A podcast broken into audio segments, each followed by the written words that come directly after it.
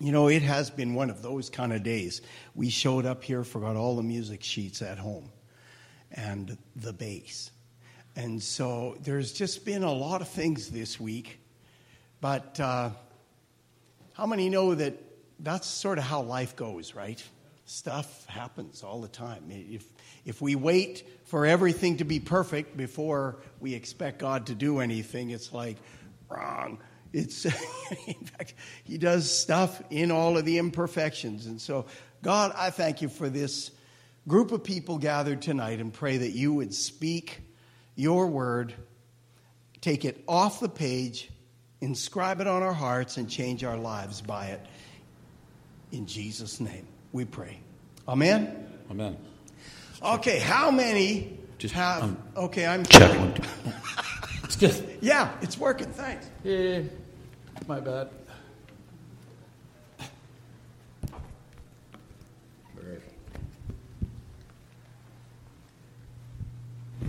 Okay.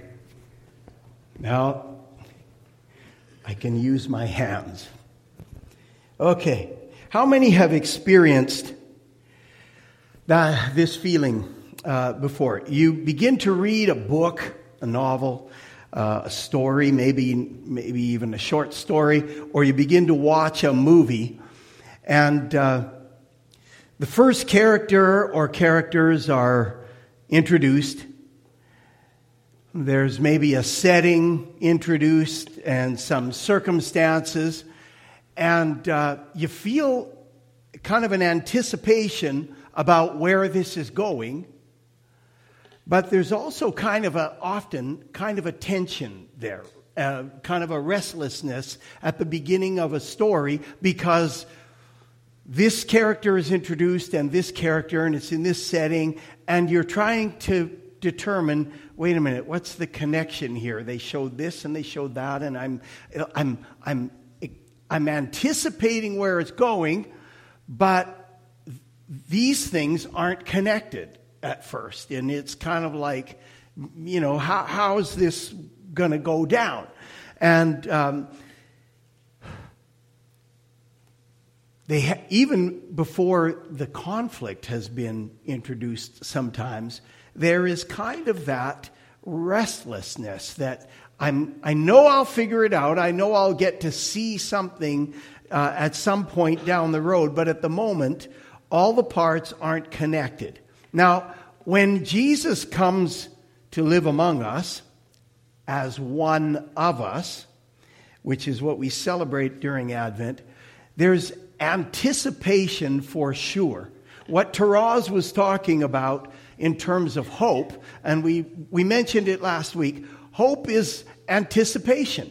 Hope is, and, and Bible hope is not, as I said, not a very faint possibility. No, Bible hope is anticipation of something that is certain because of who it is we're hoping in. That's why the word says, Blessed are those whose hope is the Lord.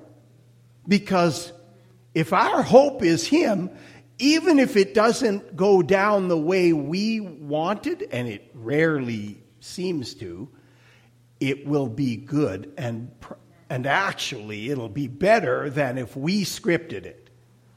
Right? How many have found that? Where I'm praying for a certain outcome and I don't get that outcome, but even in the short term, sometimes I don't see it, but the outcome is better than I would have chosen.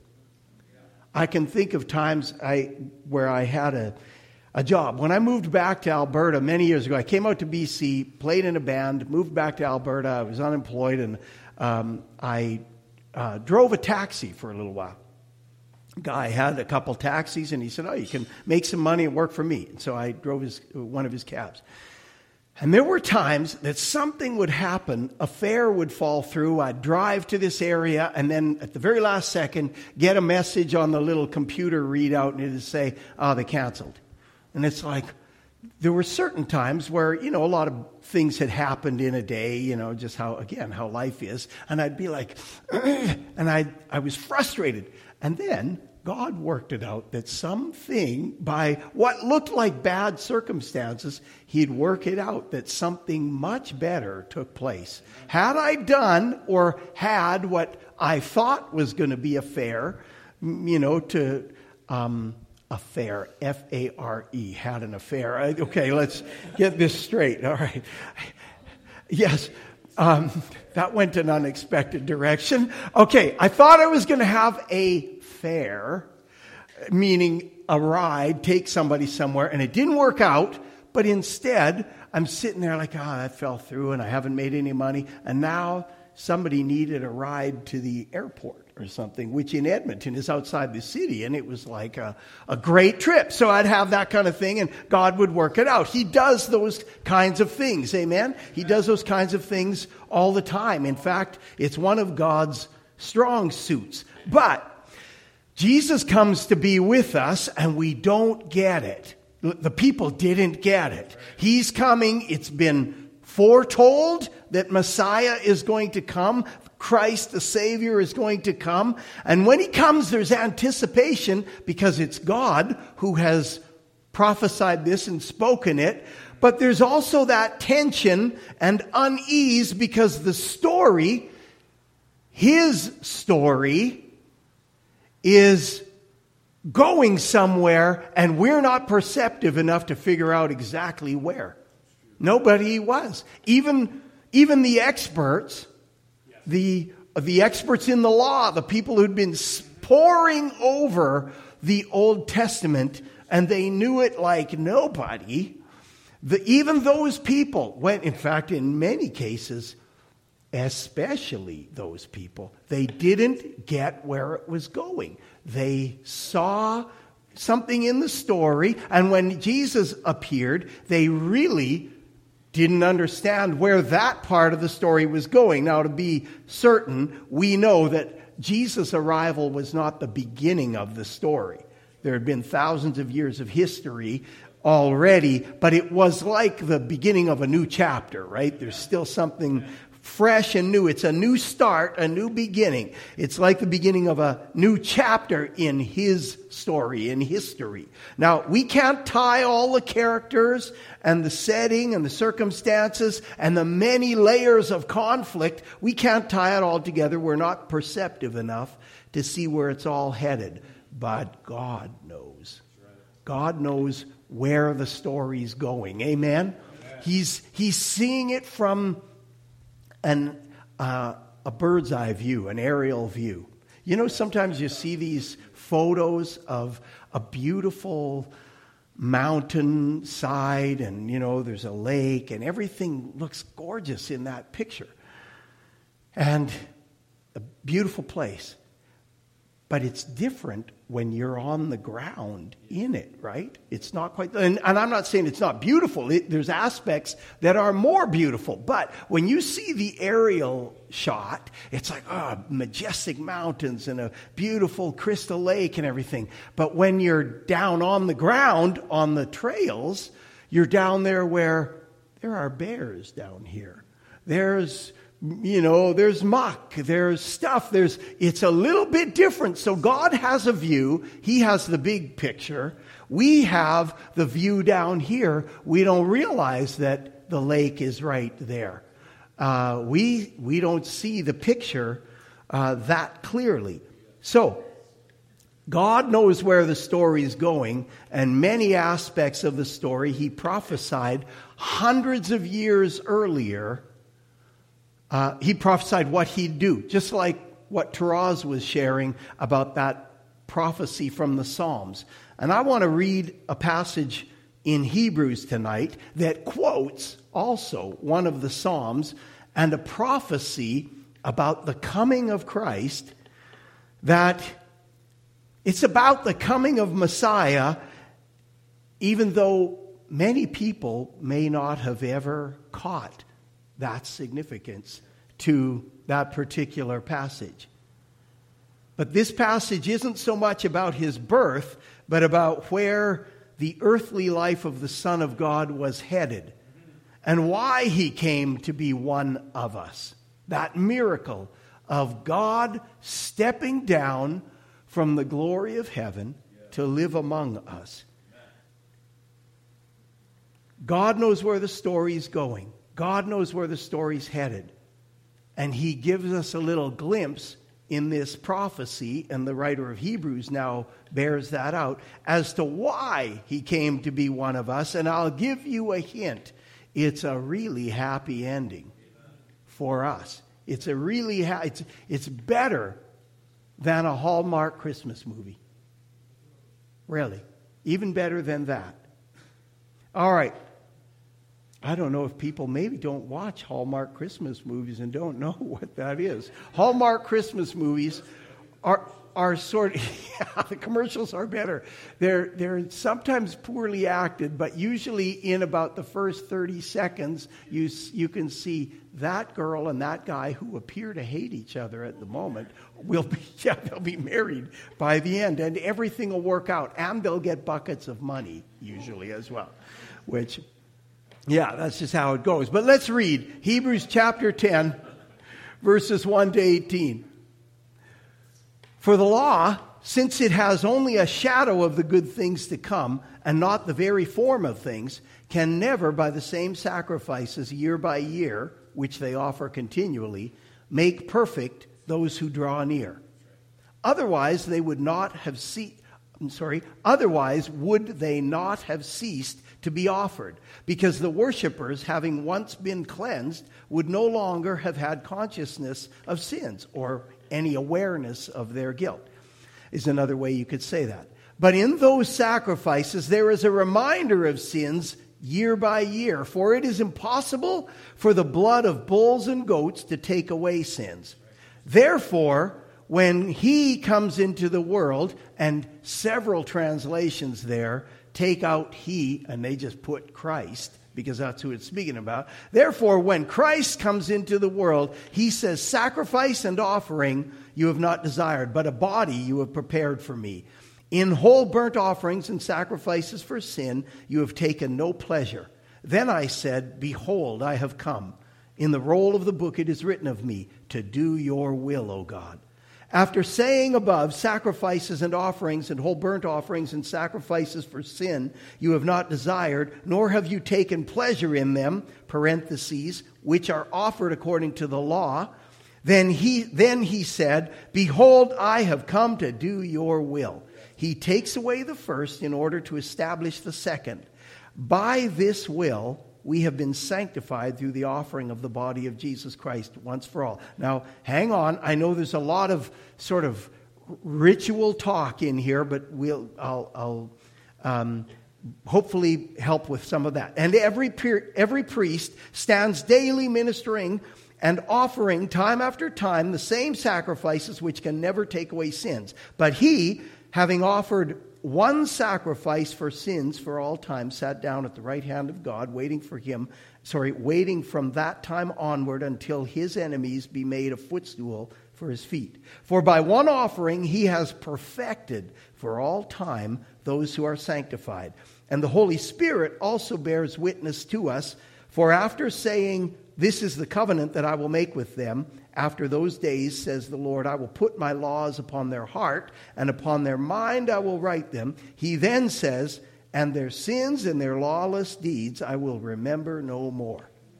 Now, where there is forgiveness of these things, there is no longer any offering for sin. Thank God for his word. So, he says, he reads he states this first part. The law was only a shadow of the good things to come and not the very form or the substance of those things. The law was just types and shadows. It was foreshadowing what was coming. So they offered those sacrifices again and again. They had to operate by faith Okay, God prescribed this. As he even says then later, these sacrifices were offered according to the law. They, that's, God prescribed that. So, um, when Christ came into the world, that's what that says, uh, he says, A body you have prepared for me. And behold, I have come. Remember, Advent means to come or to arrive. Behold, I have come to do your will, God. They were, these uh, these sacrifices from the old covenant were according to the law. So it seems, how could God say that he takes no pleasure in them? He told them to do those things. But wait, verse 9 says, He takes away the first, the first order of things, the first covenant, in order to establish the second. Christ came to fulfill God's will, not just offer these types and shadows, those sacrifices, which it says the sacrificing of bulls and goats could never actually take away sins, but by faith they said, okay, God prescribed this. This is what God said to do in this case. So I'm doing what God prescribed until the sacrifice comes. And when Jesus arrives, he says, Behold, I've come to do your will. Now we've got the substance, not just the foreshadowing, not just the representative sacrifice. Now we've got the real deal. That is, he came to be the sacrifice, not just to offer it, but to be the sacrifice that all of the ritual sacrifices represented. From all those years they offered those things it isn't that Jesus' death and resurrection looked a lot like those sacrifices. Those sacrifices looked like him. So when you go through something like a Passover dinner, the symbolism and what's in that dinner is so extraordinary. It's like, wow, this is just like what Jesus did. It's like, no, actually, what Jesus, what those things did are just like Jesus. That they were, they were copying him. So, he takes away the previous order of things, the old covenant, because it's been replaced by a new covenant and a better sacrifice, the, the substance sacrifice, the sacrifice that all the old ones represented. Similar to how we have the bread and wine, or in this church, we drink grape juice when we do communion. The bread and wine represent Jesus' sacrifice, and we're going to take communion in just a moment together. We take the bread and the cup that represent the body and blood of Jesus, and we're looking back. Those two small symbols look back at the body and blood of Jesus. In the old covenant, their sacrifices were looking forward. One of the big differences here, in fact, I'll say first, we're looking back, they were looking forward. In both cases, faith in God was the key ingredient and the difference between this being an effective expression of worship and a dead ritual. If it was just seen as I offered my goat, I offered the lamb, I offered, you know, uh, a dove or something, I, I offered a meal offering, uh, you know, this kind of thing. I did it, but it was just like, ah, I just got to pay my due and do it. How much impact do you think that had? Just as much as taking communion, where it's just, oh, this is just, you know, bread and this is grape juice. No, faith is the active ingredient. I'm doing this because Jesus said, Remember me in this. I take the bread and I, his body hung on a cross for me. His blood was the price of my forgiveness and cleansing. And I do that by faith, and I, every time I do it, I can say, God, I may not even be emotional about it, but I believe what you said this represents. I believe in the cross of Christ, that He died on that cross for my sins. And because of it, and because I've been impacted by the, that glorious work of, um, of uh, uh, what's the word I'm looking for? That glorious act of atonement, Him taking the punishment, Him taking the shame, Him taking my sins upon Him, so that I instead get His rightness, His righteousness. He paid it all. And I have faith in Him for that. Amen? And the people in the Old Covenant who actually gave their lamb and they believed that, oh, this is a sin offering and I'm offering it because I, I uh, trust and adore the living God, they went away justified. Because by faith, that was looking forward like our communion is looking backward. I heard one year we had a messianic Jewish rabbi come and do lead us in a Seder, in a Passover dinner. And he said this thing, and I probably told it to you before. If I have, you know, sorry for that. But he said when they would sacrifice a lamb, that they didn't just take that thing and kill it. There was a, they would lay it on one, there was one side they would always lay it on. I'm, I do not really remember why that was, but they then, before they would sacrifice the lamb, they would get down and they would look in its eyes and recognize the cost of the sacrifice. This thing's alive this thing's about to lose its life. So they would look in the eyes and know, oh, this is a costly sacrifice. Now, it's bearing the cost for me. But just so that I'm aware, oh, this is, this is costly. This isn't just, you know, uh, br- bring me, a, you know, a, something, you know, a mosquito, you know.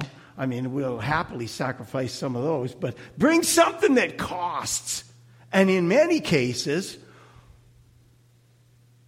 like at Passover, they would have had that lamb around them. It would be bordering on pet territory by now. If you've ever seen those, you know, videos that get put out of lambs, they're they're cute.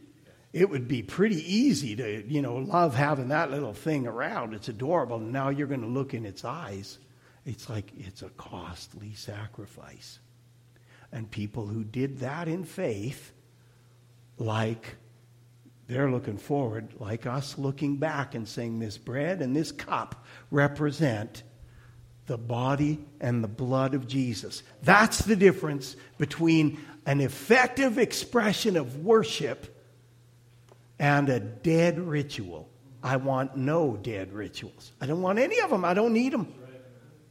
I realize ritual doesn't have to be dead if we understand what it is and we actually do ritual with faith. Just like this kind of thing. This, you know, it's not like this is magic and, oh, we have an Advent wreath. We're protected from anything that the enemy would throw at us. No, but it, it's, a, it's a representation of something that gets us to, oh, yes, remember hope, love, peace, joy, uh, joy peace and Christ, that center, He's there, and this, as, as we explained that, ritual can have meaning. Amen? It's, it must because Jesus told us to do communion and remember him every time we did. Jesus told us to baptize people.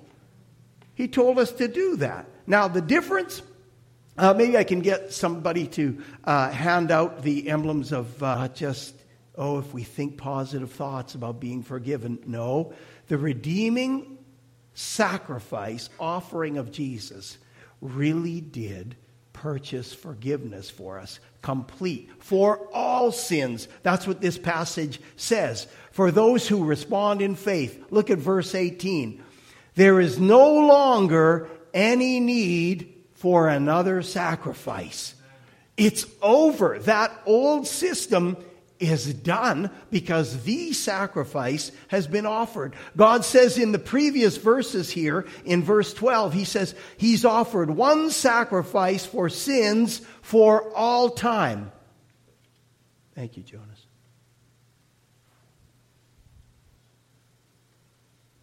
He's offered one sacrifice for sins for all time. Verse 14 because by one offering he has perfected for all time those who are sanctified or consecrated by him. And their sins and their lawless deeds, he says, I will remember no more. So Jesus says, as often as you eat this bread and drink this cup, remember me. And in remembering him, we remember that God will remember our sins no more. Our sins and our lawless deeds are forgiven and put away. Does that mean he actually doesn't know what happened? No, I've heard people say that, that no, God can't remember when you say, you know, because I know he does it with David. He says, David walked uprightly except for the issue with Bathsheba and her husband. He, he remembers it, but he doesn't remember it in terms of the judgment of it. The judgment part of it, the condemnation part, has already been addressed. Thank God. Thank God. I remember things sometimes that I regret. I know some people say they have no regrets. Well, I can't say I'm that fortunate. I've got some things in my life that I think back to how I treated people and I'm really sorry about it. I regret how I treated people. And I can look and say, I, I know I wasn't a believer then, or in some cases I was a believer, I was just selfish, and I did something. And I have those, but I know I'm not going to be condemned for it because it's already been forgiven. I just hate that it ever even happened, that I ever did that to somebody. And in some cases, I just wish I could see that person and just say to them, you know, how sorry I am. That kind of thing, because there's, but God, He, so He, He can remember it. He would know it, but He chooses, no, as far as, wait a minute, as far as east is from west, I've removed your sins from you. It's like it's gone. Your sins and your lawless deeds, I will remember no more. Everybody just say, no more. There's no, oh, to have our sins forgiven and forgotten forever. No condemnation related to them. It's already been judged. It's already been seen as, oh, this was on Christ, and then buried in the grave with him and left there. It's over. This is where the Advent Christmas story is going. I told you it's a happy ending. It's the happiest ending. And Jesus came with this purpose.